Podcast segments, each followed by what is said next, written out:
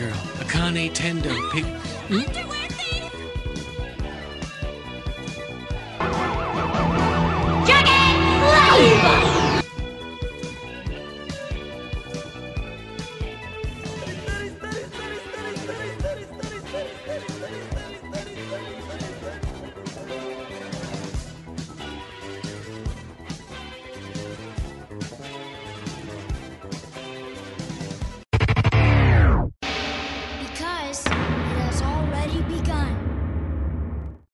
Programs, and welcome to another episode of Fanholes Big in Japan. I'm Justin, and I'll be your host tonight. Joining me are three of my fellow vampire hunters. Why don't you guys introduce yourselves? Hello, I am Derek. I am from the far future and I am here to talk about podcasts. Hey, what's up? Hey, it's Mike. If I just talk like this, all the girls will want me. It's okay if you cry. Just don't let her see it. Be a man. Be a man, I- Danny. Help her. No, no, no. Be a man, be- Danny. That was, that was pretty good, right? Yeah, yeah. On this episode, we will be discussing the film Vampire Hunter D. Vampire Hunter D was released December 21st, 1985 in Japan. Streamline Pictures released an English dub in 1992, and Toho Sentai Filmworks released a new English dub in 2015. The IMDb synopsis states When Doris Lang is chosen as the next bride for the vampire Count Magnus Lee, she will hire a mysterious vampire hunter known only as D in an attempt to escape her ill-gotten fate. The screenplay for this is based on the long-running series of light novels written by Hideyuki Kikuchi. It was one of several anime films featured in the music video for Michael and Janet Jackson's song Scream, which I have no clue about that. Maybe Derek does or Tony because they're like Michael Jackson people. Maybe we'll find out later. I don't know. But uh, Tony, I'm going to go to you first. Like, have you ever seen this before? Like, do you have any history with Vampire Hunter D? Yeah, actually, I, I, I do. This was in a, a, a series of various acquisitions, I guess, from Sci-Fi Network. They got like this Robot Carnival, Project A-ko, a series of movies, basically, or or one shot that they released as part of like Anime Abandon, I think, or I think that's what it's called on Sci-Fi Network. Next on the Sci-Fi Channel, it's a dramatic form of animation. Subject and material may be graphic and provocative at times. It's a stark place and a desperate time. A brave young girl and a hunter for hire. now you die. It's a fierce battle for her life, his name, and a world ravaged by mutants and demons. Vampire Hunter D. Next. and they would just air these, you know, like in a in a marathon. And this is where I first saw it. I didn't see it in its complete form, which I I, I just saw today.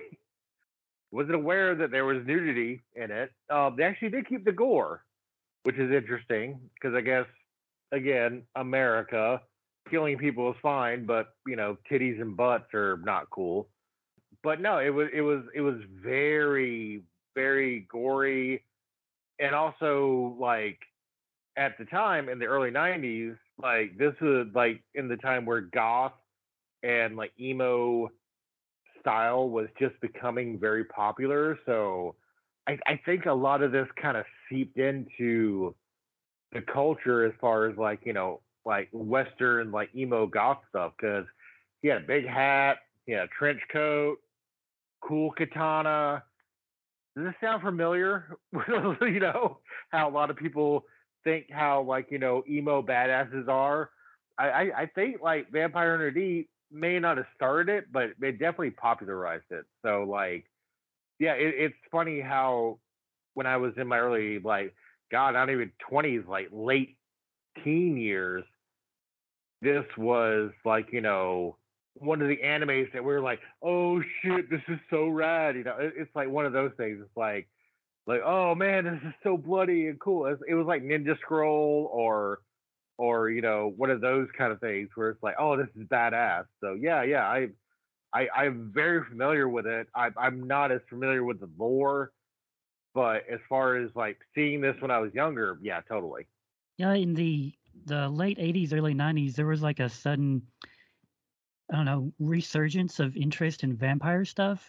And you always heard like rumors about like weird underground vampire clubs in New York and LA. And there was even a segment about it on Unsolved Mysteries because there there was some kind of reporter who was investigating one of these clubs and she was like, you know, interviewing people and trying to find out if these people were they crazy? Were they actually drinking blood? Were they just like, you know, want to be cool kids, just you know playing it up and having fun. And she ended up like disappearing like not long after it.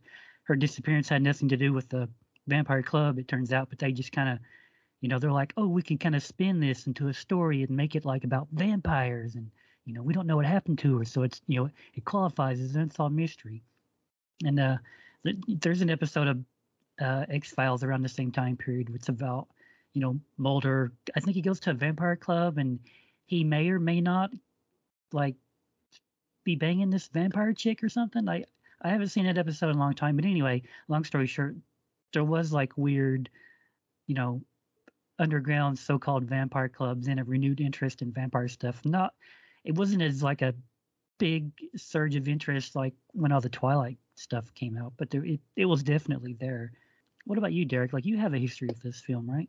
Yeah, yeah, I do. I, you know, kind of piggybacking off of what you said. I mean, don't forget, like, Interview with a Vampire was released as a movie like a little mm. bit before this, and yeah. there was all that kind of Anne Rice fandom that was going on at the time. I know my mom loved all those books before they were ever movies, so I, I had some inkling, you know, when Innovation released, you know, Vampire Lestat comics and all that kind of stuff. So there, I, I can see what you're saying because, like, even in even in stuff like comic books, like maybe you know Tomb of Dracula wasn't currently being published, but then they had those revival miniseries in the '90s. You know, like I think all those things, you know, eh, you know, it's hard for me to say like what came first, but certainly, like you're saying, there was that trickle down effect where you know whatever it was that kicked it off, you know, like certainly established itself and then and then sort of periperated into you know the popular consciousness or whatever. So whether you want to say, oh yeah, they brought back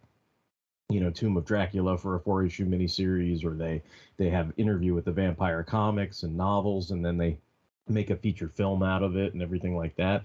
You know, th- this this kind of came out in the the days where I was fairly dismissive of anime. You know what I mean? Like like that. It it just you know I, I my my vague recollection is I knew of this movie's existence. Somebody probably tried to show it to me, like I tell those stories about the Guyver, and I probably saw like bits and pieces of it here and there. And then I, I think the most distinct history I have with it is when I was in LA, you know, I, I got to see a lot of anime movies like premiere or you know see them in the theaters or whatever. And so uh, when Vampire Hunter D Bloodlust came out, I think in what like 2000 or 2002, I forget whenever that came out, but like a, a, around that that time frame when that was uh, released, you know that was showing theatrically. So I, I think at that point I probably was renting lots of anime videos, you know, wh- whatever it was, you know, Gundam and this and that and the other thing.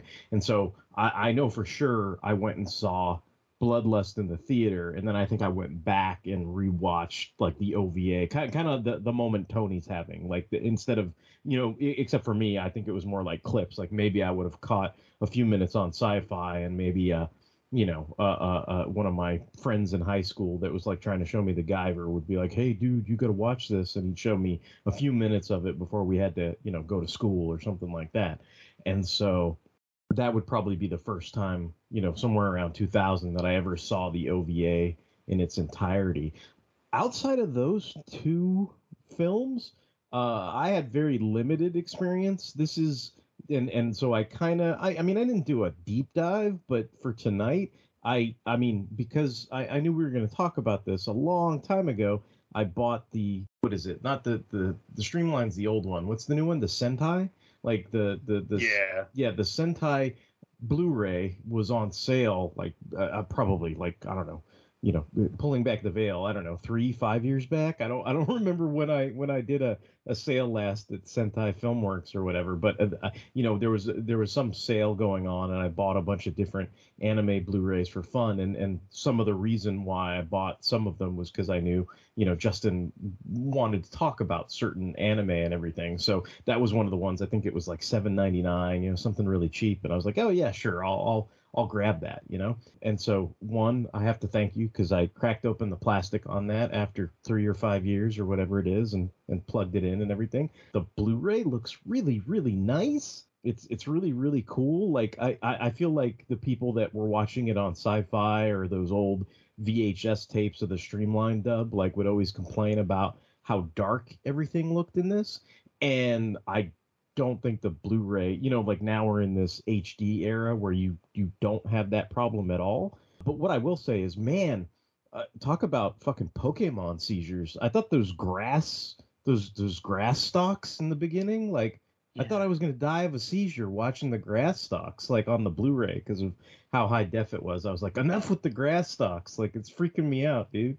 And then towards the end of the film, there was like a lot of like strobing, and I was like, Mhm, ah. mhm. yeah, yeah, yeah. There's there. it- it's funny how like I I think I, I part of me tends to think of that as like myth and hearsay, even though it actually happened to like children. You know, like that like the the Pokemon episode that you know caused all those seizures like actually happened, but like you you kind of think of it, you know, I don't know, maybe to to I don't know, blot out the severity of what happened. You know, you kind of think of it as, oh, hearsay. Like, e- even if I saw that episode, it wouldn't give me a seizure or whatever. But then, like, you're sitting there kind of looking at some of this stuff, and I was like, oh man, those um, those grass stalks and everything, like, were freaking me out. I, I, I- guess I, I, I, you know, I know this is more of an introductory. Like, what did you? What did you think? Like, what's your first experience with it? And so I, I pretty much, like I said, you know, uh, up until tonight, I, or you know, for, in preparation for tonight, I did kind of a deep dive where I watched the, you know, I rewatched the streamlined dub. I, uh, I watched it for the first time in the original Japanese. I had never done that before since I had the Blu-ray, and I watched the the the Sentai dub as well.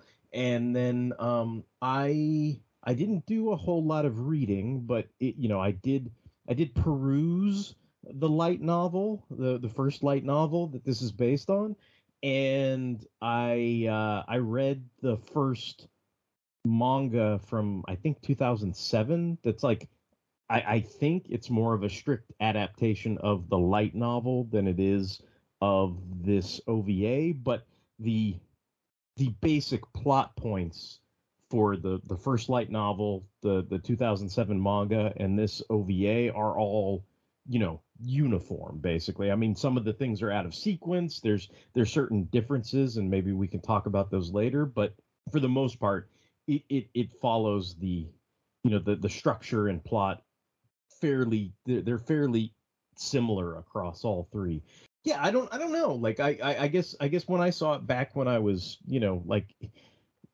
i i, think i was just I, I was fascinated with the aspect in 2000 that i could i could watch all these movies theatrically because it was never something that was available in my youth and i was i was getting into it in my 20s so i i, I wanted to take advantage of that.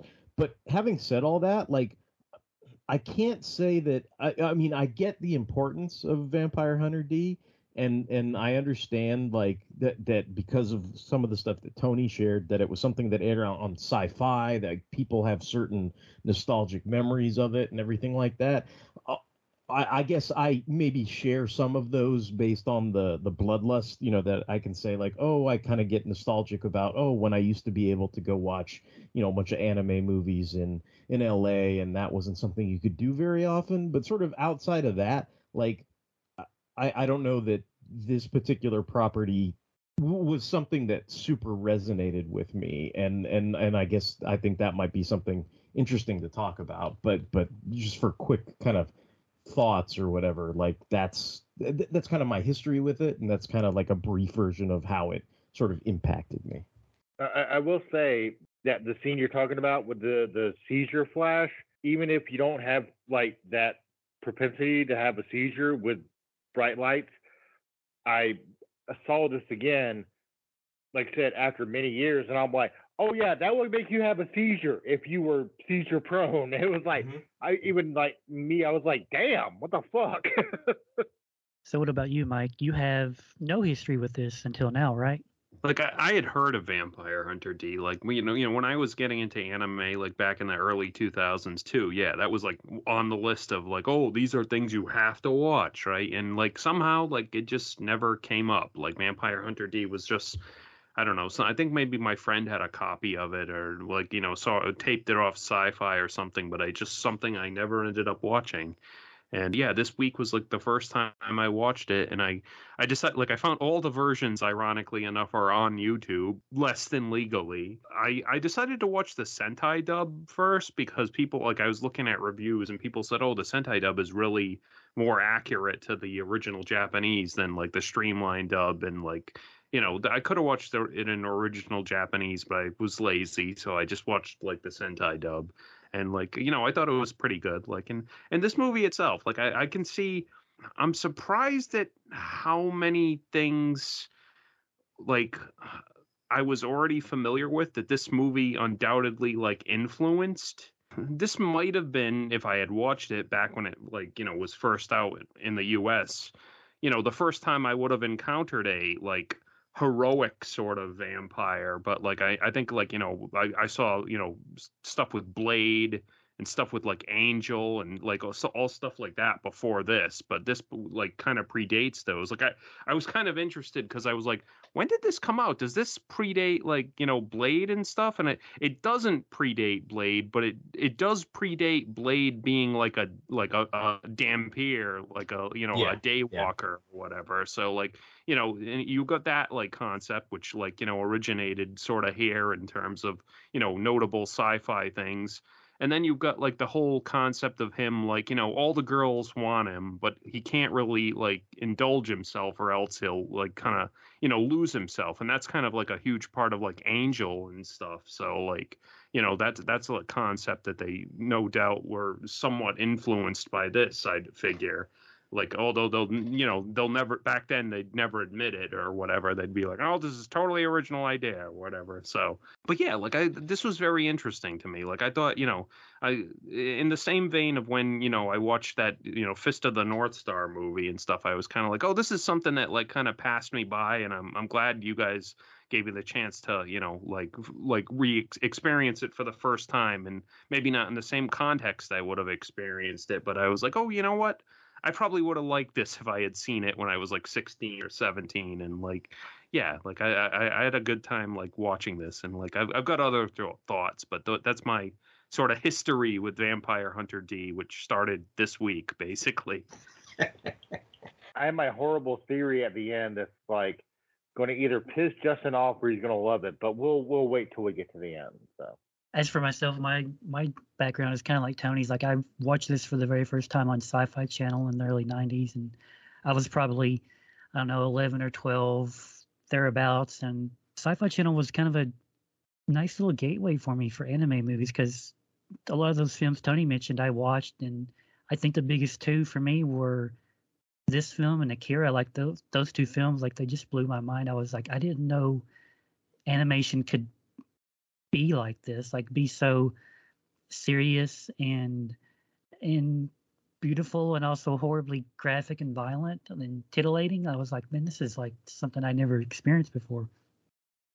And then in high school, a buddy of mine, like we were both huge in the anime, and this was like, you know, the you know that that point in time where like Dragon Ball Z was going through the Cell Saga, and we had Gundam Wing and all that stuff. Like we just sat down one night and we watched a bunch of anime films, and this is one of those films, and I hadn't seen it in quite a long time, and I was like, man, this is still really, great. And then in around 2007, I bought this film and the second film on DVD and sat down and watched them, and I was like, man, this is still like a really great movie. And you know, I watched it uh, yesterday for the first time, you know, since 2007. I was kind of worried. I was like, oh no, I've I, I haven't watched this in a long time. I hope it still holds up, and I still think it's great. Kind of like Derek, it like it looks beautiful, like fully restored and everything. It looks great. Stuff I noticed this time around, it's like, I mean, you guys know me, like I love to read books and stuff. Like having read like so many more books and been exposed to more authors and stuff now, like I see elements of like Michael Moorcock's character, Elric of Melniboné. They seem kind of similar because Elric's not a vampire, but he's kind of this pale skinned.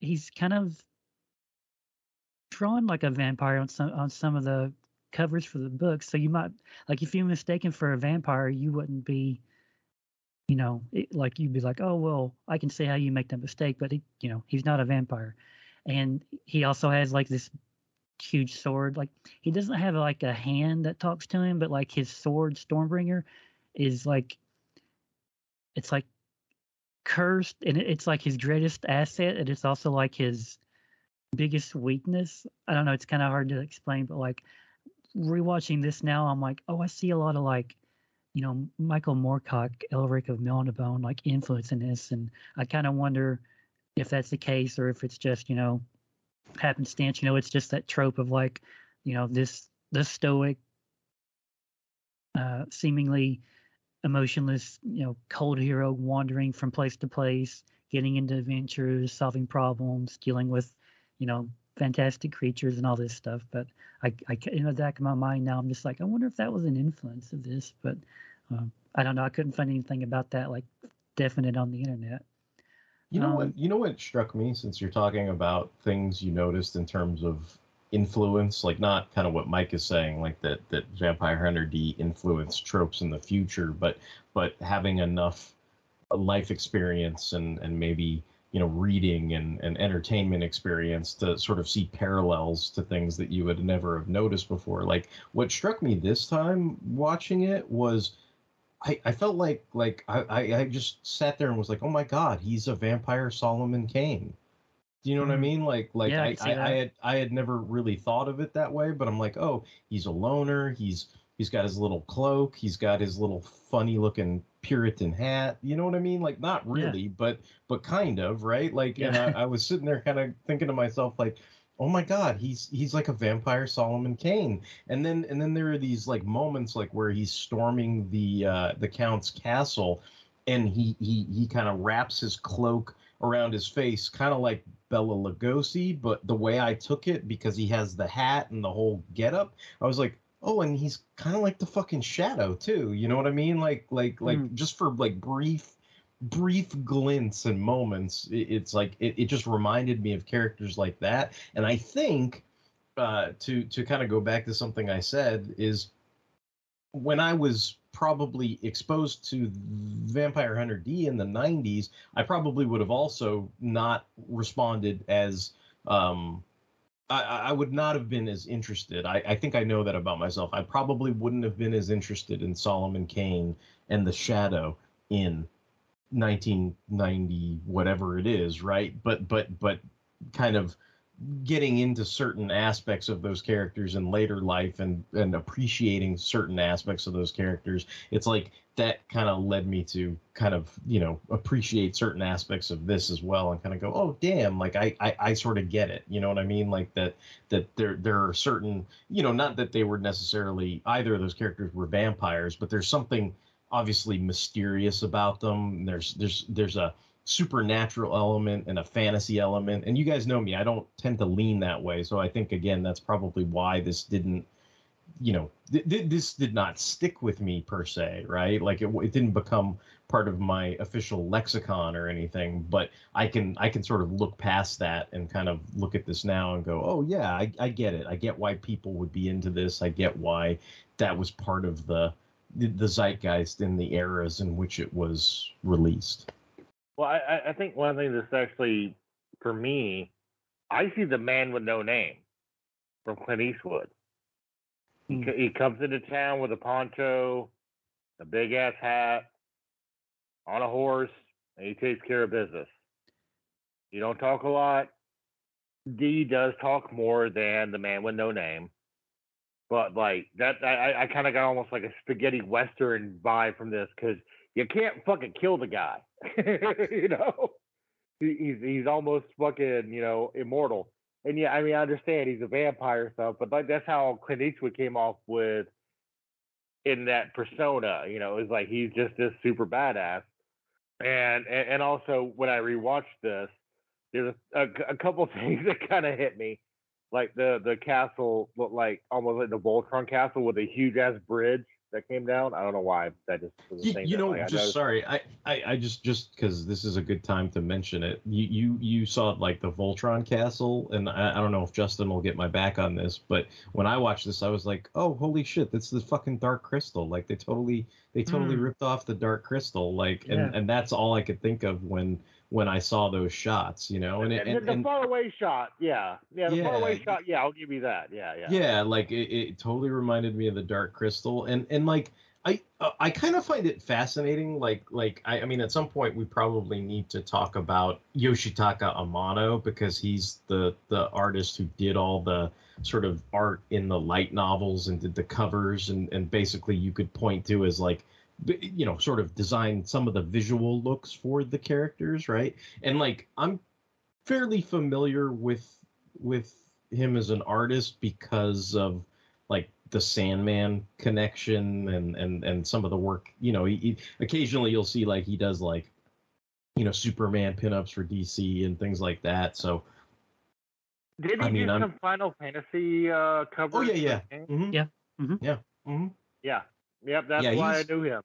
yeah. So so I mean he's famous for a lot of different things, but that that's something I find interesting because I I feel like D's look seems fairly consistent throughout the various interpretations but then i did find like you know reading the manga it seems like they they they went in one direction and then you know i, I guess if you're talking about um uh doris you know like she she seems to look different in all the ver you know what i mean like there oh, I, I mean i've got litany of notes on doris but but just just to talk about you know kind of you know th- those things that we're seeing like there's there's a lot of differences in in how those character designs look and everything and i, I didn't mean to distract from what what tony was saying but I, I just wanted to get that out there that i thought the the castle looked totally like the the dark crystal Oh yeah, yeah. I mean, yeah. No, no. I mean, yeah. I mean, like it, it is a a representation, and like you know, like maybe we we see different things. We see a little different hints. Mike, you better fucking love me because I'm about to throw you a segue. There is a character in this series who uh, has a very uh, very distinctive design, and it is, uh, I guess, would you call it D's like best friend or his greatest enemy as far as traveling around the world? you know?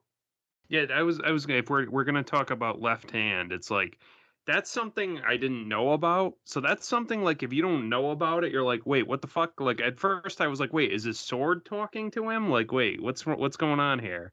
And then finally he takes his glove off and there's a little face on his hand, and I was like, what the fuck? Like, and then then I was like, oh, is that the voice? Like, but it took me a while to pin down what voice was talking to him. And I guess you know it's an anime thing. Like you just kind of are expected to know these things sometimes, but I didn't. So I was like, wait, why does he have a little face on his hand? And like, is that what's talking to him? And then like once I got the connection, and I was like, oh, okay, that's cool. And then like you know when when you know D's been stabbed through the heart and like left hand is the only one awake and he's like dude wake up. Like you know wake up man. Like I'm like wait what what what is their relationship here? Like I like I and I had to like pause the movie and like actually like look up like what the fuck is that left hand? Like because the movie doesn't really explain it. Like and it's like oh there's some kind of demon like symbiote like trapped in his like left hand or whatever and i was like oh okay so once once i had that knowledge i was like oh okay good now now i understand like but i don't think the movie does a good job of like establishing that like you know with I, I don't I don't think the novel does it either. Like it, it's funny to me though, because when you said, "Oh, I looked it up on the internet and I had a better understanding of it," like I think I was kind of like, "Let me look this up," because I see people complaining about. You know, I think I think I watched. You know, in preparation for this, one of the other things I watched was an old anime abandoned review from Bennett the Sage because he was doing a review on it and he cracks all these jokes about the hand and he keeps going back to it. You know, it's something he couldn't get past, right? He's like, "What? What is that?" And he just keeps cracking jokes about it. And he's like, "And they never explain it." And part of me wanted to defend the, you know, because I'm like, "Oh, well, it's the first light novel. You know, they they they have apparently 40 of these novels. Like there's there's a lot of Vampire D light novels and I'm like sitting there going, "Oh, well they must they must eventually explain it in these 40 novels." And as I'm like looking at like the different wiki entries and all this other stuff, I'm kind of like it's it basically it's tantamount to and they never explain like how this happens. You know, and I'm just kind of like there's 40 fucking novels and they never you know, it's like I, I feel like uh, fucking Ricardo Montalban. You never, you mean you never told the story to amuse your captain, like of the fucking thing on the left hand. You know, like like what? Like really? Like seriously? One, see, like- is that a? Oh, I was gonna just ask. Is that like? Because I was I was thinking like once he did like the you know he sucked in all the spiders and stuff. I was thinking of like Miroku from Inuyasha and Yeah. stuff. And is that some kind Mm. of like Japanese like mythology thing of like I was like, well, that's way way too like coincidental to be a.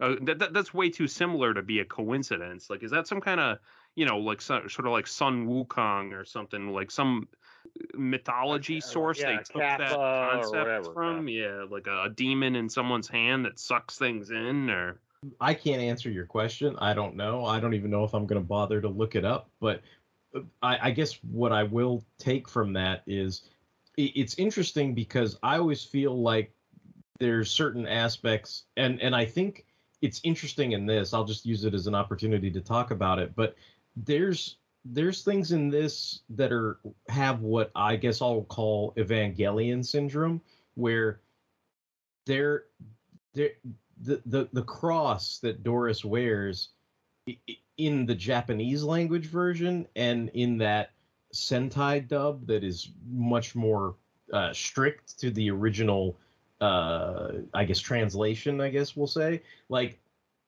it's a Ah. prop it's it's not it, it it's a prop it's it's not um th- there's no there's no legitimate religious connection to it right Yeah, it's just it's, just something that looks cool but if you if you listen to the streamlined dub which i thought was you know i mean i, I think there's people that have the Wh- Which I sentimentality did, and they, they they say like garlic and bullets and shit don't work. Yeah.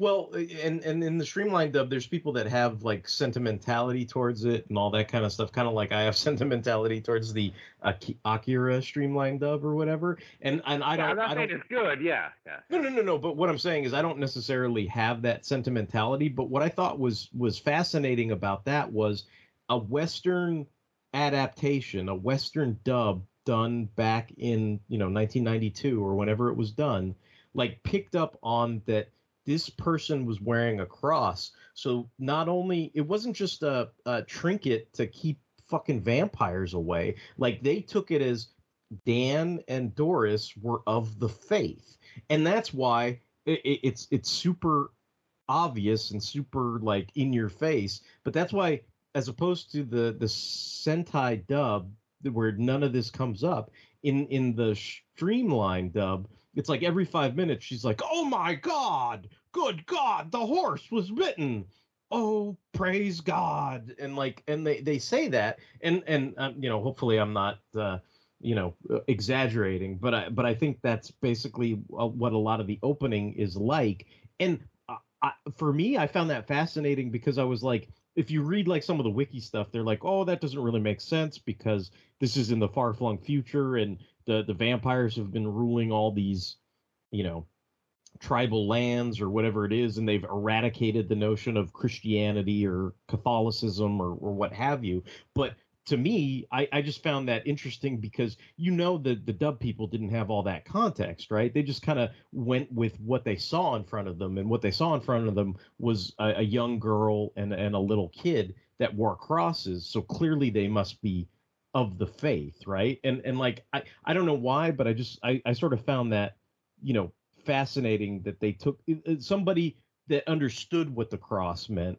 more than the Japanese people that created this added an extra layer to it where it to me it made a little more sense coming from a western uh, catholic background that that that had additional weight to it aside from just being like you know i don't know the bell the jar and the fucking you know whistle or whatever from justice league you know like it's it's not just some it's not just a fucking cosmic cube or some some rinky dink thing that like helps somebody out in a pinch. Like it's it's also it's also an item of of religious faith. And there's like lines that that vampire hunter d has to the kid dan in the streamline dub where he's like you know you I, I know we were making fun of it you know men don't cry danny you know like like that whole scene like in that in the streamlined dub he brings up he's like have faith dan.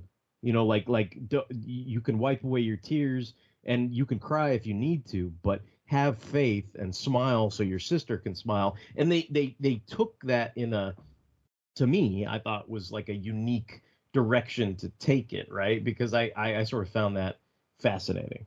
When uh, christian missionaries uh, first arrived in japan you know they started to you know, spread the gospel and the japanese at first they were like okay this jesus guy sounds all right we'll add him to our pantheon and we'll worship him with all our other gods. And the missionaries were like, no, no, no, no, no, you you can't do that. Like you, if you're into this, like it's just you know, there's just one God you worship. And they were like, uh, no, we're not going to do that. We're just going to add him to our like collection of gods that we worship and honor.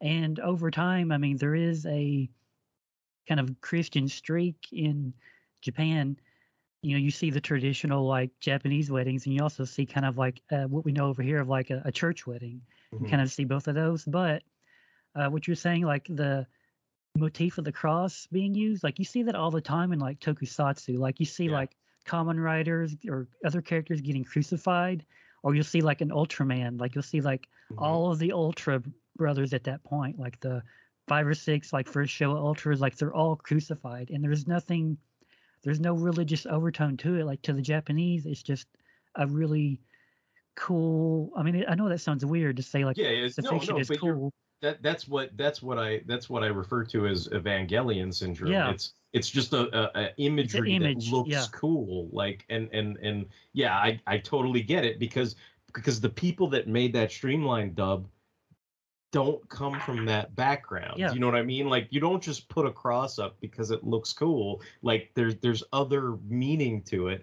But I I, I just to me I found it fascinating that they were able to it, it, just because the source material had a cross that was cool for the sake of being cool. I just found it like fascinating that they could they could still subtly kind of infuse that extra meaning to it without it, you know, taking away from from the the actual OVA or whatever, you know, like I, I just thought that was kind of like, oh, okay, like that's that's kind of neat because it's like there's there's a certain belief system that you're led to believe that though that family has, you know. Like if if Rita Repulsa had like I don't know crucified the Green Ranger and it made it over here, like I can see parents being like, oh my Oh, yeah. gosh, like Yeah. we can't have this. But in Japan, it's like the writers of Ultraman Ace are like, what could we do? I know, like we'll have the bad guy like crucify all the Ultra Brothers, and they'll just be like in this graveyard void of like smoke, and it'll be depressing, and the audience will be like, "How's Ultraman gonna get out of this? He's been Right. crucified." What do you guys think about the character of D? Because as much as I like this film, like in my you know er, teens, tweens, or whatever, like I remember thinking like there wasn't a whole lot to the character of D. Like he seemed kind of passive in his own story, but like rewatching it now, I I, I appreciate some of the subtleties and nuances of the character. Like he he comes into town, as Tony said, kind of like the man with no name. He he's dark and mysterious. He doesn't say a whole lot. He's stoic, cool, calm, and collected. But then you have that scene early on, as we referred to a couple times, where he's kind of telling, you know, Dan like, you know, don't let your sister see you cry. Like you have to support her. Like you have to be. It, it's kind of that Japanese Showa thing of like be a strong man and Mhm. men don't cry and be strong. Yep. And then you also see him even kind of being kind to his enemies, like the Countess Lee, who's just like out to get him, and she's out to, you know, killed Doris and everything, and he's kind of like even being kind to her, and he lets um uh crap He, he actually actually to this point, he doesn't want to go full throttle with the Siren Sisters, Yeah, he and he's he just seems to- like, I have to kill you. I have to fucking kill you. Yeah, you know, because you're not going to let me go. Yeah. Yeah, and then he fights that uh I think the guy's name was Greco. Like he fights him a couple times and you know, he stabs him and he cuts off his arm, but it, it seems like he's like not really wanting to kill him. And then the scene that I really like is when Doris like gets out the shower and she's all like, you know, take me D and he like he goes all vampire, like, you know, he sees his face transforms, his fangs come out for the first time, and you're just like, oh, like, you're like, what's he gonna do? Like, is he gonna go for it? Is he gonna bite her? And Vampire sexy time. Yeah, no, but no, yeah, yeah. Well, and that, that's a that's a tough scene, right? Because she's like, it's and she knows, you know, Yeah. like she's like she's like, uh, go She's ahead, offering ta- herself, take yeah. me, you know, and and it, like that's, I mean, it's it's one thing when you're like, oh, the person doesn't know that you're wrestling with some kind of decision right? Like to to do or not to do this this thing right? And and you're you're having this internal conflict right? That's one thing. But it's another thing when you're in the middle of an internal conflict and somebody's like yeah it's fine. Go ahead. You can do it. You know and you're Yeah. just like oh okay. And then and so, i mean sometimes I, I have to admit you know i've been in those scenarios before and i'm like okay. Like like like i, I mean you know I, i've been in that scenario where i was like okay let's do A- it as you far know?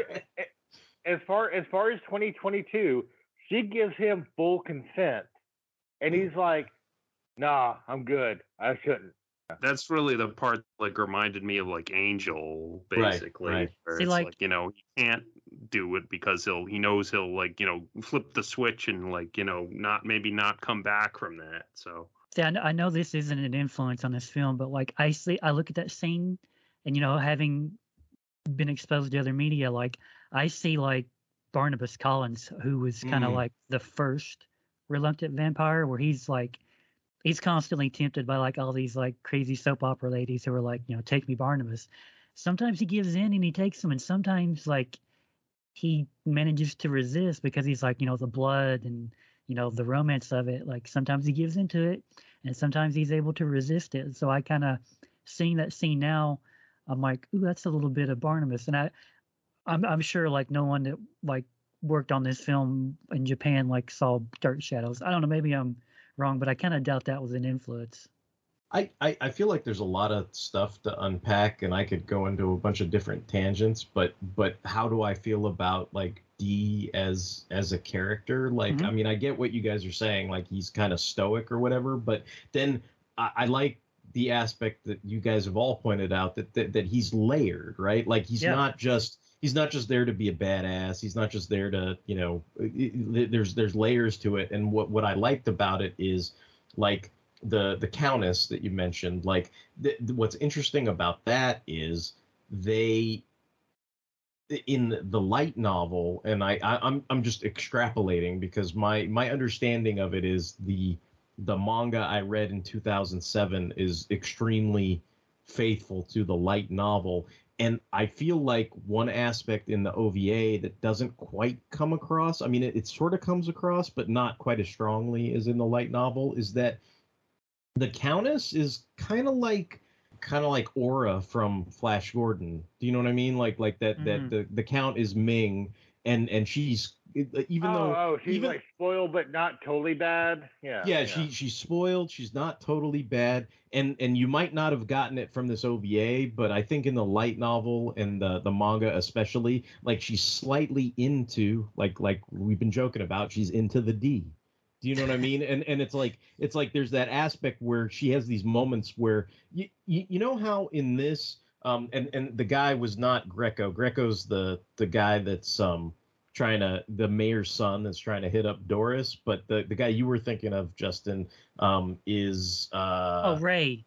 yeah the Yeah, the, sorry. yeah Rei Ginsei or whatever like and and And, and and, and actually, um, just to cut you off for a moment, we have to talk about Greco because he fucking sucks. But go ahead. We we do we do, but but that's why I said this could lead into all kinds of crazy tangents or whatever. But but the way they play with Rei Ginsei, like it's almost like he in the OVA fills some of that role that D like it, it's kind of like in the light novel in the manga D comes in introduces himself and it's almost like they try to do a you know a, a Flash Gordon you know Ra's al Ghul thing like you know detective come come join our family you know like like like you can marry my daughter type thing and and the countess is into it right? She's like yeah like let let, let let's get hooked up like let's get married like this this will work this will be fine you know like like you're you're part you know vampire like we can we can make this work or whatever. Whereas i think in the the OVA, it's more like Reagan says, like, "Oh, can I can I join the family?" And she's like, "Oh, you're not a pureblood. Like, like get away from me. You know, go go go simp somewhere else or whatever. You know." And and, and she's like, kind of like they, a they, they, they, they, they human shade him.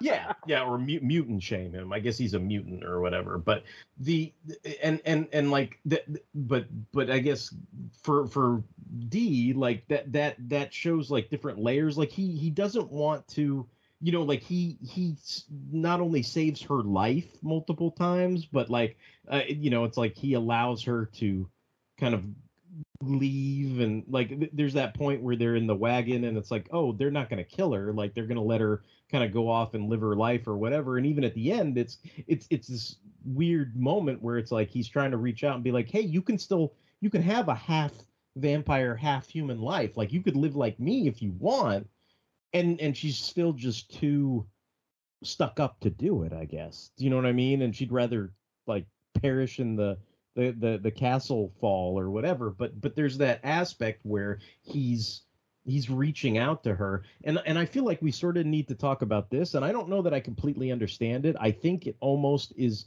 just as significant as the the cross stuff the evangelion syndrome that that the japanese don't quite understand Dracula. Do you know like Dracula's just some cool thing? Like like like sort of like I I, I kind of feel that way too. Where uh, and I don't know too much about this, so I'm I'm kind of gonna rely more on maybe Mike or Justin's expertise. Hell, maybe even Tony. I don't I don't know, but like I feel like I need to talk about Castlevania, like like Alucard. You know, like like the Uh-huh. the, the the commonalities between him and and D and this whole like. And I'm trying to remember, like I know Alucard's an I, I, anagram. I, for- I was going to sit back and let you do this because I think Justin and Mike are going to go first, so I'll just sit back. Yeah, so so I mean I think I think Alucard's an ana you know, I know Alucard's an anagram for Dracula and and and and the whole sort of like, you know, da da da da, the whole like, you know, uh surprise motherfucker, like D stands for Dracula, you know, like that's that's kind of supposed to be the part of the aspect of the mystery like that he's this you know sacred ancestor or whatever and, and but then you start thinking about it and it's like well is the sacred ancestor is dracula and he's dracula's half human half vampire son? Like that's that's what's going on here? And then and then you know they're, trying to say like well the sacred ancestor loved human beings and i'm kind of like well that doesn't fucking sound like dracula. Do you know what i mean? Like like i i, I don't know un- unless you're trying to say like he loved mina like like and that means he loved you know humans or so I, I i don't know like i it's just one of those things where if if if i was trying to have like my my continuity brain make it work and i'm sitting there thinking of like francis ford coppola's dracula and kind of you know like going like well wait you know he, francis ford coppola's dracula had a kid and that kid was vampire hunter d? Like really? Like what? Like you know and so like that that kind of aspect i i i find fascinating but but kind of head splitting i guess. And I, I i just and again like i said i'm not a castlevania expert by any means but i feel like there's at, at the bare minimum there's there's strong similarities because it's a game of japanese origin that that implies a connection to dracula where i i feel like it's you know it, it's almost like that implied connection of project A-ko, you know like oh yeah it's uh Superman and Wonder Woman's daughter with fucking red hair, you know, and you're just like, what? But okay, like, all right, I'm just you. I, I guess you just have to fucking go along with it, you know. I think like there there are like you know certain portrayals of Dracula like where you know he's an aristocrat like there's a certain inherent nobility to him and maybe Mm-hmm. over the years that kind of you know maybe you can say that and i mean dracula has been portrayed in a wide variety of ways so i mean it seems like d even says like oh it's it's ironic that you guys like like you know deify and uh, revere the the you know the honored ancestor or whatever but you you your views on humanity and whatever are like almost opposite of what his were or what he preached or whatever so like i don't know maybe in like obviously like d met dracula at some point or you know was a lot closer to him than they were. And uh, like it, maybe that dracula had some kind of like you know nobility or at least some kind of desire to see you know let humanity exist alongside like vampires or whatever like so I, I just I, I assume since Dracula was such a wide, you know, like I said, there are so many portrayals of him. Like this, this particular Dracula might have been some kind of like, you know, a noble kind of guy in some way, or at least anti-hero, I guess. I, I mean, it almost seemed so extreme as to be like. I mean, I, I, I know we were talking about it before, but it, it almost seemed like this version of Dracula was how actual Christians and Catholics look at Jesus. Do you know what I mean? Like, like that, that there was something, I don't know, spiritual. Like, I mean, that's what I, I forget. Isn't that what they call him? The spiritual ancestor or the sacred ancestor Yeah, or whatever? Like, uh-huh. I mean, I mean, it's like that's uh, it, there, there was something about the way they all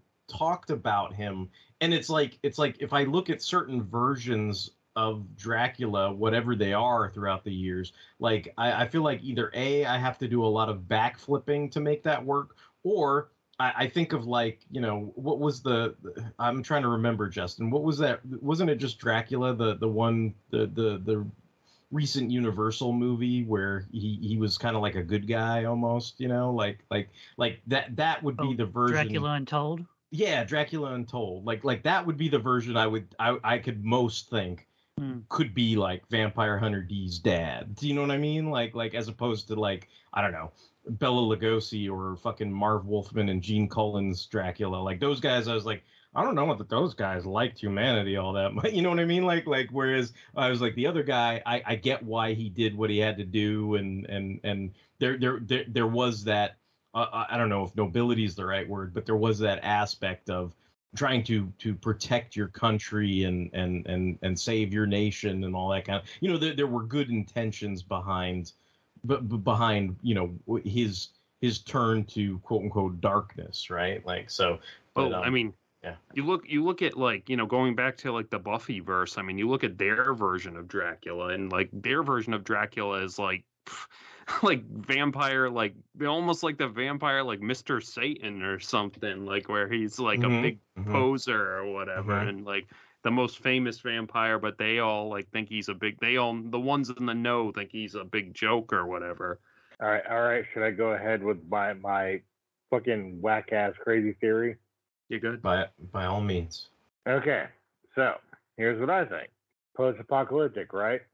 We got you know fucking cannon laser guns. Everything's gone to shit. Vampires are kind of not ruin the world, but they're they're they're a big ass fucking problem. Vampire hunter Dracula. It is Dracula. Because when the guy like Magnus looks at the picture, he's like, "You look just like him," and it's like, you know, no, no fucking like, you know, real reaction. It's just like, you know, it's like maybe, you know, it's like, and maybe Dracula is like, world's gone to shit. I was an asshole and a piece of shit because I kill people. And I know, I know he's like half, half, you know, human, half like, you know, Dracula. But in this universe, maybe that's how he always was. Because the vampire's got to come from somewhere. You know, just fucking pop out of no fucking where.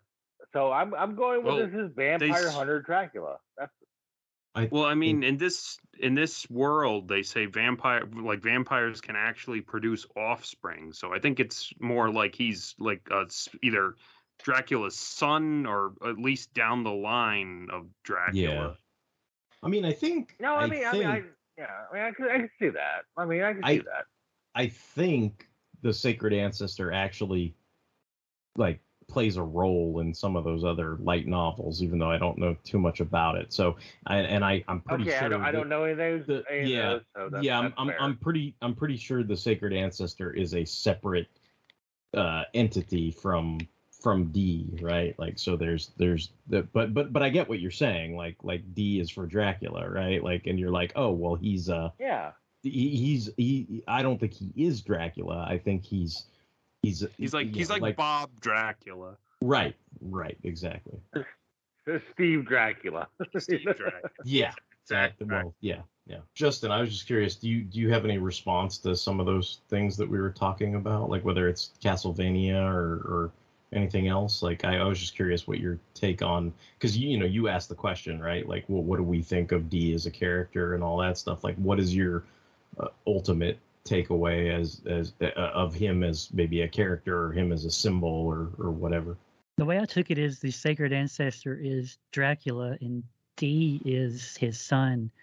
I mean, whether or not he's like Alucard from, you know, Castlevania, like I could I could see that because you know the castle at the beginning, it like there's some Castlevania games where it looks pretty similar to that, so I could kind of see that being, you know, an influence or like an offshoot or you know one influences the other back and forth or something. Like I I could see that. As for like Count Lee and Dracula like loving humanity, like I don't I don't know. I mean, it's I want to take like the easy road out and be like, oh, you know, the power of myth, and it's been ten thousand years, and I don't know, maybe things changed. But w- wasn't there a line in there about like, didn't Count Lee say something about like the nobility took over, and when they took over, like humans were just allowed to do whatever and not really have worries because they were being ruled. Like maybe that's maybe that's like their their loving that oh, loving submission type yeah, shit. maybe that's Yeah. what they were referring to. It's like, well, we at one point we did love you because we took over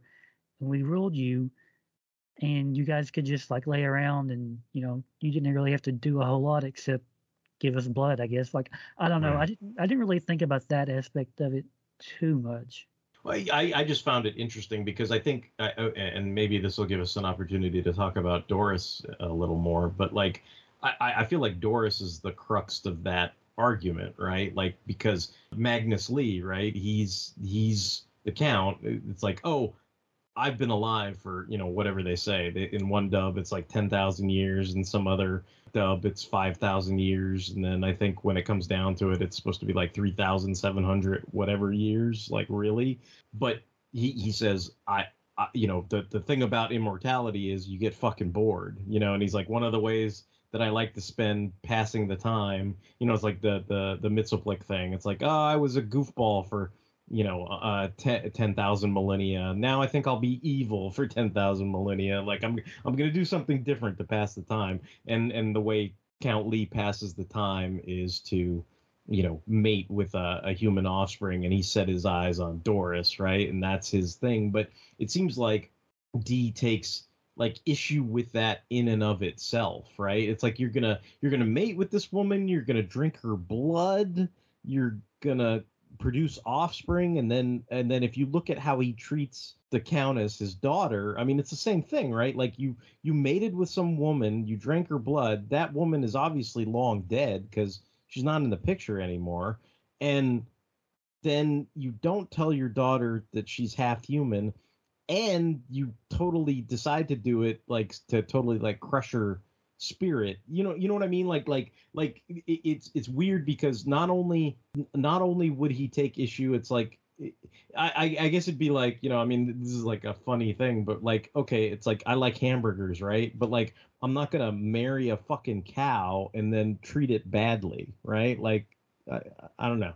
Like like I know that's stupid but like that's kind of what I you, you know it's it's like that weird aspect of like there's that cruelty to people that are just- you're supposedly professing to you know like if the teachings of Dracula are to you know uh, whatever if it's like this weird amazonian loving submission thing like you're talking about right? Like then then you, you know to, for that to work, right? The the ruler has to be inherently good, right? And and and then you see where that falls apart, right? The reason why loving submission never worked for me is that well, what happens when the people in charge are scumbags? And and this is the answer, right? Like like Count Lee and and and the Countess, like they they look, you know, she thinks everybody who's not a pure breed is a, a mongrel. You know what I mean? Like like and and and that's why you've got uh you know Rei Ginsei like desperately trying to elevate himself. I want to be a vampire so I can be with the in crowd, and they they laugh at him. They're like, "Wait another fifty years, asshole." Like we, we yeah, we'll, we'll we'll get back to you on that. You know what I mean? And it's like I think D's kind of saying like, that's not like not only is that not how you're supposed to treat your subjects or whatever you're going to call them, but look at how you're treating one another. Like look at how he, you know, the count treats his daughter. You know what I mean? And look at how the countess treats other, you know, like just, you know, even if she thinks, I don't know, humans are, are not worth her her time. What about this mutant guy that's been her, presumably her bodyguard for a bunch of years? Like, why she doesn't have any respect for him? Like, what about the werewolf that's running around, you know, helping them out? Like, what, what, why is it, you know, it's like it's like that that you know, you talk about nobility and aristocracy, but then there's that element of elitism that goes into that. And it's like if the aristocrat, yeah, what, what is it? The thing that we were always talking about, Justin, with the uh, the Anastasia shit. Like if the aristocrat is not, you know, looking out for the weak people, like they're not really an aristocrat, or I, I forget how the mm. quote goes, but but that that that whole thing of if if you're the ruler, right? Like if you're a good king, you you look after your people. You don't fucking manipulate them, mess with them, subvert them.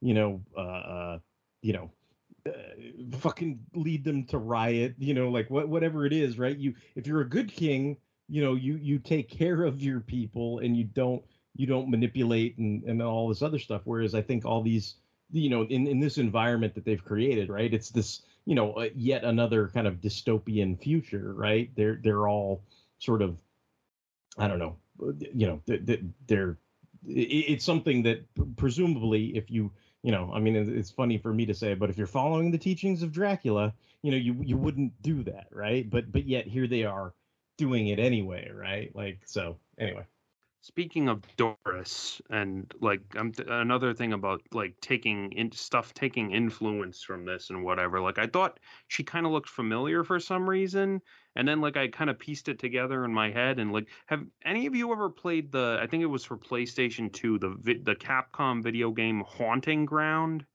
Like it's like a horror survival game, and like the main character in Negative. it, like yeah, I I feel like the main like actually let me I just copied. I, I was gonna paste a picture of her in the uh, chat box. Like, I feel like she's like descended from Doris, basically. Like, like her her like character design and like like you're her. You're trapped in a friggin' mansion and it's filled with like creatures that want to alternately like kill her rape her or otherwise like do awful things to her and like she she has no d to protect her basically like she's on her own. All she has is the dog and like you know the whole survival thing is like you got to hide from people you have to like distract them you know like me and my like friend like played it i think it came out in like 2005 or 6 but like a, uh, like uh, like just watching Doris like her whole like frilly get up like I was like oh that's kind of like uh, uh her name's Fiona in Haunting Ground but I was like oh she kind of looks like Fiona from Haunting Ground. So I was wondering if they like took a lot of inspiration from like this. See the the thing that baffles me about Doris and this is kind of what I was getting at earlier is the Amano design almost reminds me of like somebody like Dejah Thoris, like where her hair, it, she's she's described as she has raven hair, right? So that's completely the antithesis of the design in this OVA, where she's got pigtails and she's she's a blonde, right? And and th- if you look at the 2007 manga, which I, I don't know if it takes from the Amano designs really, like like if you look at the 2007 manga, she's much more voluptuous. She's more of a redhead almost, and like it, she almost looks like um like you know one of those chicks from King of Fighters or something like that. You know what I mean? Like like uh, with the fans and everything. My, you're thinking. Yeah, of, my yeah. yeah. yeah It's almost like she looks like this My, yeah, buxom, voluptuous I know her well. character. Whereas this, like, she's she, you know, uh, I I mean maybe it's just me, but like the pigtails make it like like even if she's 17 or 18, you know, the pigtails make it like that she's more innocent or young or you know whatever the deal is, and maybe that's what they were going for in the the OVA.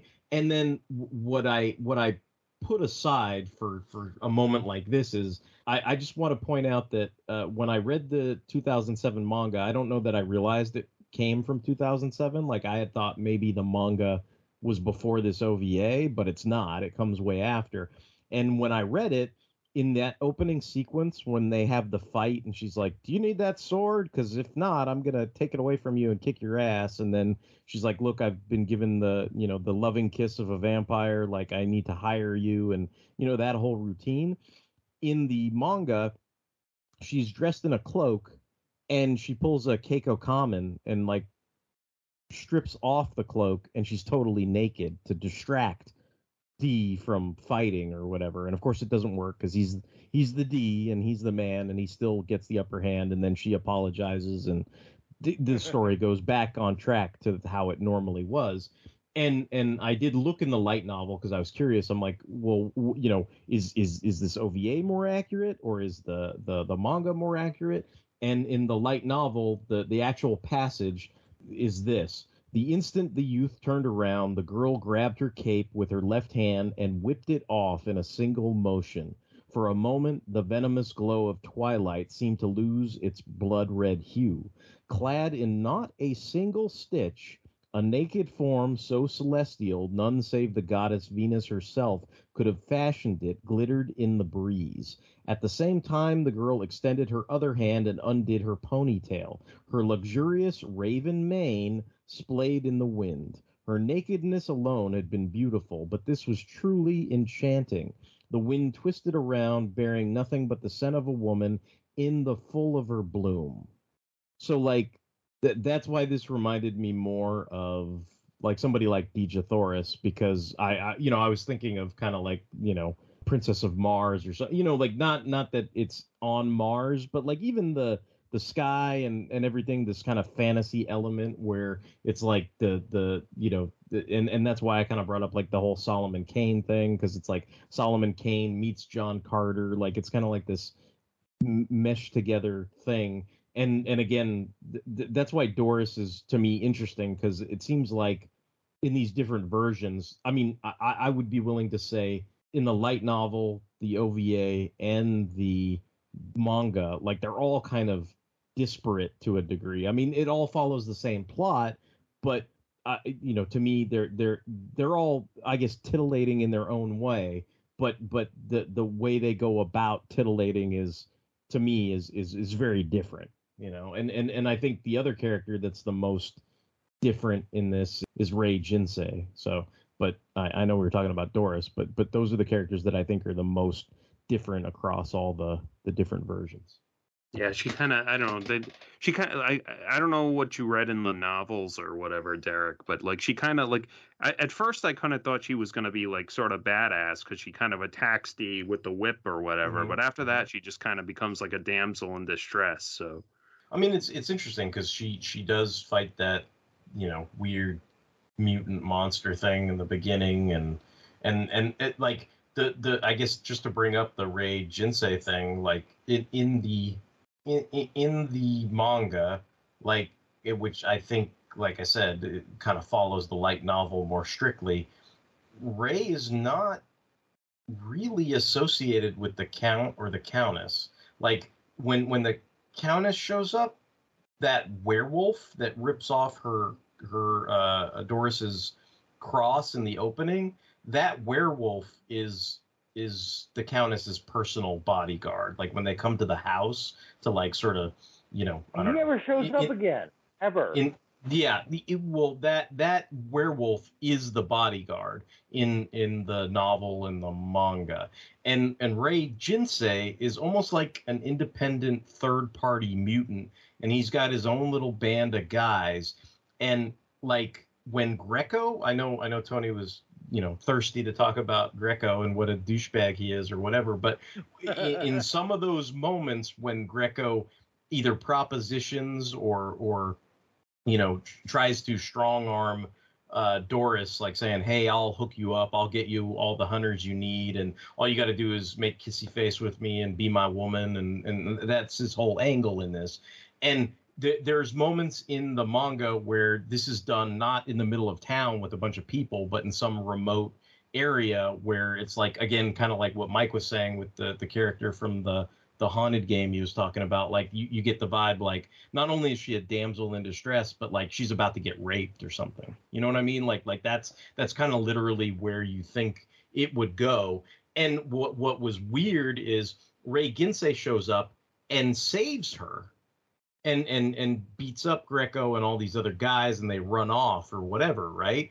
But then he starts like fondling her because he's like, I saved you, so now you got to give it up, you know. And it's like it just kind of keeps going. Do you know what I mean? Like like kind of kind of like the moment yeah. where the, yeah. the the the that one doctor g- turns full vampire and is like, you know, stripping off uh, uh, crosses and and barren titties and all that stuff in the middle of the yeah, OVA. Yeah, booby. Yeah, yeah, yeah, yeah, yeah. So so there's there's a lot of that uh, I, I, kind of stuff going on. I, I, did do a, a quick deep dive, real quick. By the way, Doris has a whip, right? She's like the whip girl, right? This uh, anime came out in 1985. The first Castlevania came out in 1986. I think Yeah, I think the yeah, the whip was probably written in the light novel too in 1983. So I I- yeah I don't know when Castlevania was in development, but I'd be willing to bet that Doris predates uh, Simon Belmont's whip or whatever. But Well, yeah, that's I'm saying. Yeah, yeah.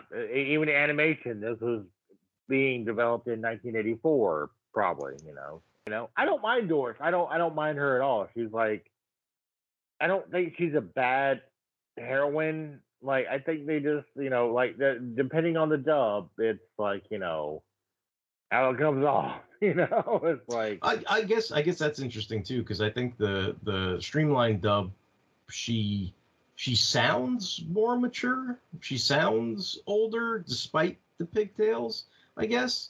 And then I I, I don't- know if maybe Mike you think this is more accurate, but I, I think in the Sentai dub she sounds more her age, I guess, if that makes sense. But like Yeah. to me, a little less confident. Like I, I, I sort of get why your interpretation of it is she's she's uh, you know basically after a few moments she's just a damsel because of that portrayal, right? Like whereas I I don't know there there, there was even though it was you know the dub was made back in the 90s or whatever that streamline one like I, I feel like they were trying to infuse uh, I don't know. The the actress who did it there seemed to make her sound a little more confident, despite despite what your eyes were telling you on the screen, if that makes sense. Like despite the pigtails and despite you- the the helplessness. youthful energy or some shit. Yeah, yeah.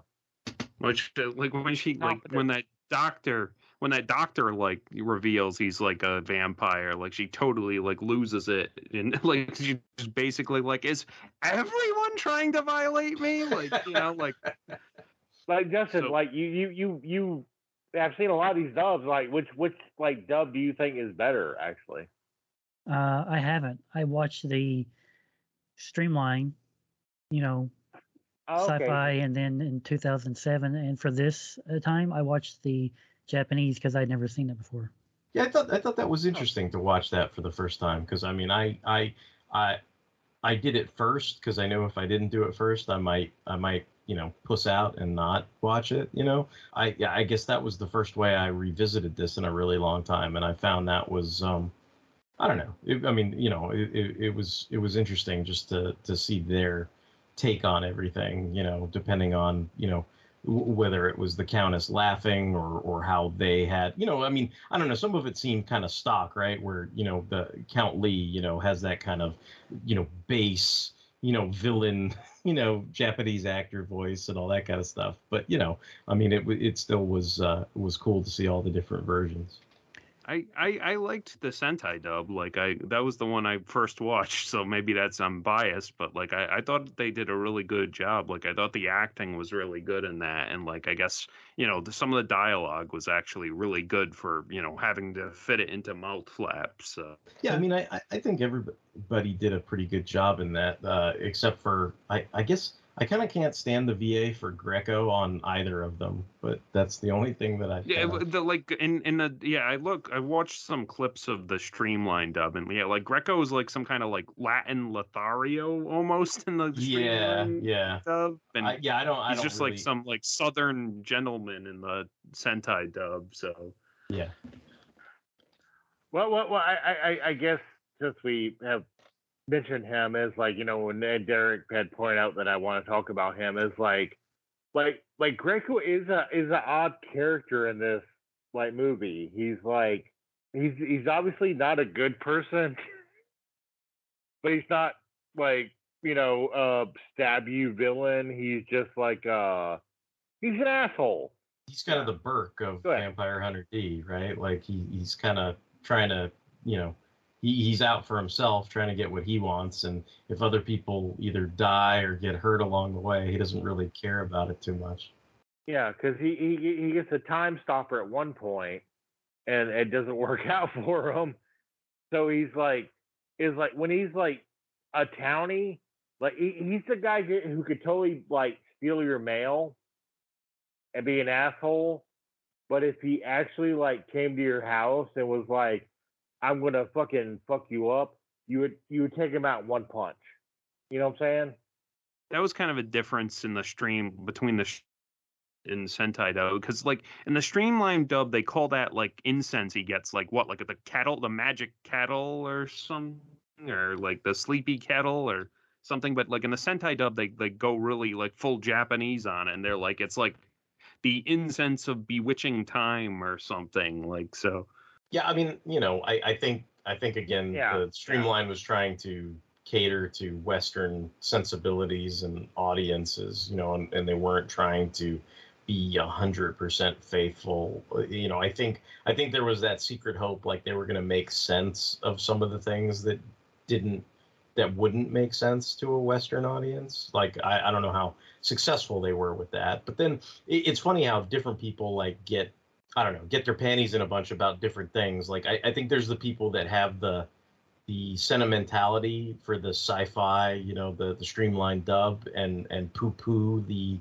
the Sentai dub. But then I think there's the people that, you know, i- instead of calling him a dun peel, you know, like the streamlined dub, you know, they, they they're happy that he gets called a, a dampire or whatever in the in the uh, Sentai dub, right? Like, so there's there's there's things like that, or or you know, I think uh, I think it was the Bennett the Sage video where he kept saying that the Count Lee talked like uh, uh, Henry Kissinger or whatever, you know, whereas in the in the in the Sentai dub, you know, he he doesn't, you know, have a, you know, I am the count and I'm going to be talking to you like this for the whole movie, you know, type voice or whatever. And in the streamlined I mean- dub, uh, what do you call it? It's good old uh, Michael McConnohie as uh, D. Like we know, we probably know him best as uh, Tracks and Cosmos from Transformers. So, speaking of D's voice, like here's my stupid thing before we close this out.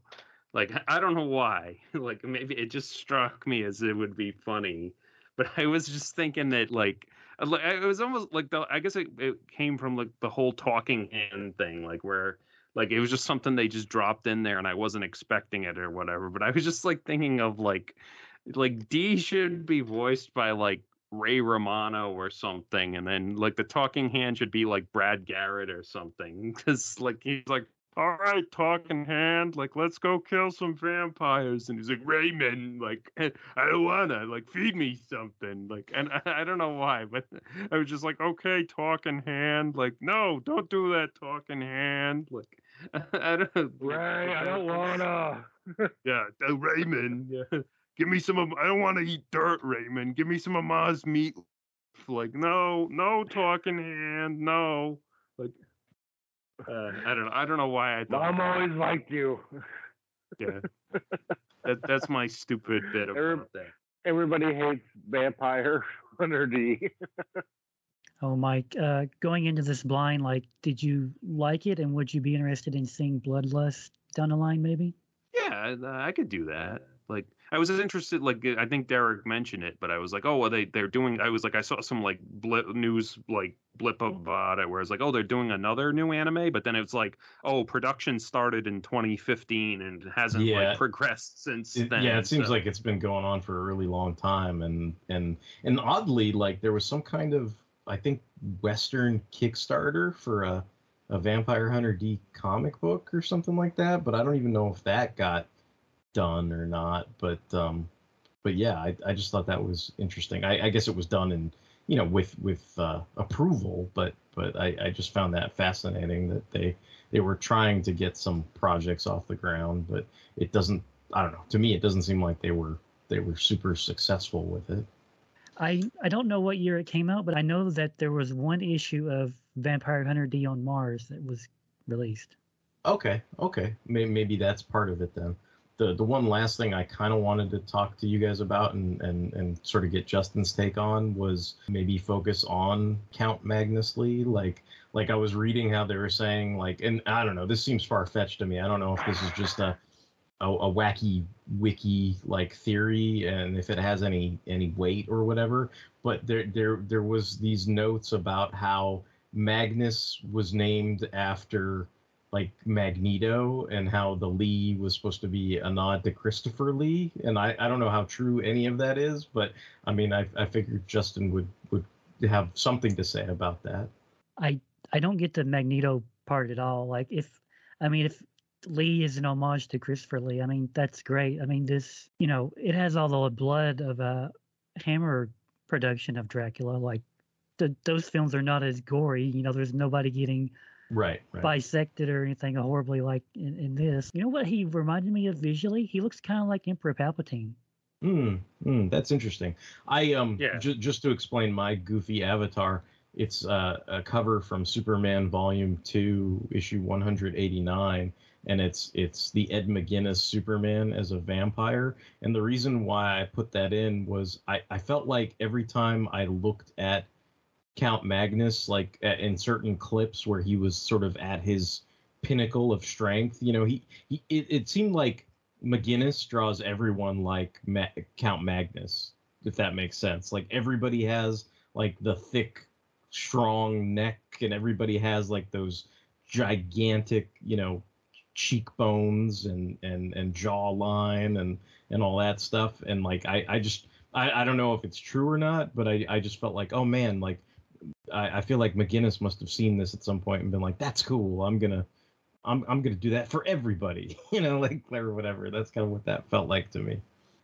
Is it weird, like with all the, the you know the, the the fact that that D, you know, D is for Dracula, you know, like like the sacred ancestor is my sacred ancestor. Like I I, I just I found it fascinating that that Count Magnus Lee seems to be more Dracula than Dracula, or or at least that he follows the the Dracula tropes. You know, like like to me, if anybody was going to be like like the I don't know the the Christopher Lee Dracula's ancestor or the Bela Lugosi's Dracula's ancestor, I would think it would be Magnus, not not D, right? Like because because it seems like uh isn't I mean you know Dracula wants to be with Mina, like is not is not Doris the Mina in this equation, you know, I I or or what I I don't know, like that there there's that aspect to that character where I feel like like Magnus follows kind of like an atypical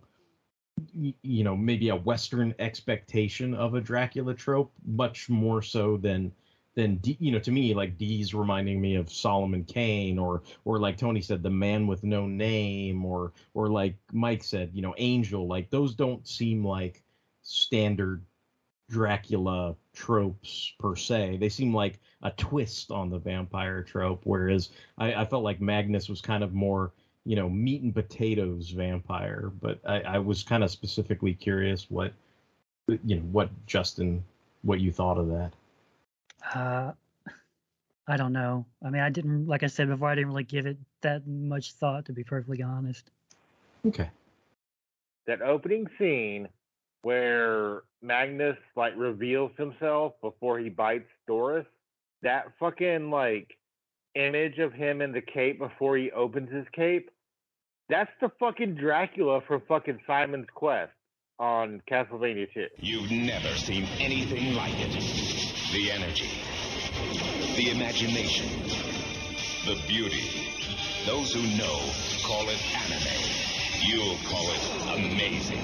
The Sci-Fi Channel Global Showcase presents the American television premieres of Robot Carnival, Lensman, and Vampire Hunter D. If you have any comments, questions, and or concerns, you can reach us at fanholespodcast at gmail.com. In addition, we are on all kinds of social media. We're on Tumblr, Twitter, Instagram, Facebook. We appreciate all the likes, hearts, shares, retweets that we receive. And we're on all kinds of streaming. We're on Apple Podcasts, Stitcher Radio, Google Play, Spotify, and Amazon Music. If you want to check out the backlog of episodes of Big in Japan, you can find them over on the fanholespodcast.blogspot.com. We're doing a whole bunch of episodes for Fanholes Fright Fest. Please continue to check out all of those this month. Check out all those awesome shows. And until then, this is Tony and And this is Justin signing off. This is Derek, Derek WC, signing off. It's Mike, signing off.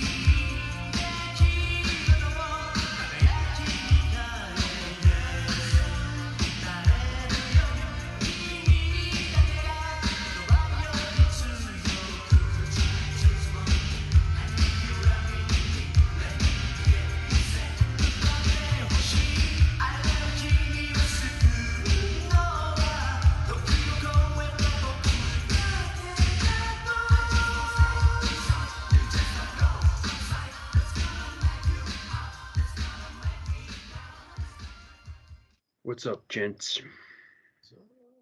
I'm just happy because I've upgraded my audio so everybody can hear me now. You're no longer on a helicopter to Mars. Uh, uh, well, sometimes, but it, it that's usually my own fault. But at least now it's not like, you know. So, so that's good. Proud of me. Yeah, what is this? It's 40th anniversary? Uh, 1985, that- yeah, yeah, That sounds wrong. I'm like 1980 85, something? 95, 95, 2005, 2005, 2015, 2015. Uh, what is that? Like 37? It's 37 Yeah, years but- old. yeah, Oh, okay. yeah. Not- Yeah, it's, it's it's not it's not 20 years it's not 20 years old. I am math gooder. Gooder. It's it's what we it's what we call the turquoise anniversary. I just made that up. I don't know. um, well, give me a second. My cat wants to be let out. Hang on. I was gonna take care of the pussy. I'm just kidding. I'm just kidding. It's a joke. Release Oh. me. Oh, I hope it wasn't sent by the Count to kill Michael. Yeah. She, well, she she always knows. She's like, you're not paying attention to me. You're talking to your stupid friend, so I'm gonna interrupt you. Like, yeah. It's a werecat. Uh-huh. He- he- She's gonna rip off your cross, so that Count My- Magnus Lee. oh no, my his way with boob. And expose my boob. My titty. But as as I was saying, I mean, it, it, it, I don't know about religious context, um, but just to be a dick for a minute, um, that one girl who is the religious girl had like a flesh and blood horse, Vampire Hunter D. He's like, I got a robot horse. So you know what I'm saying? Like the, the, he's smart at least. They're both He's a robot horse. They're, they're both cyborgs. Well, Luke Luke was like, well, He had robot fleshy, legs. though. He had robot legs, Tony, Yeah, yeah, but he he got his neck bit off. because he's a cyborg.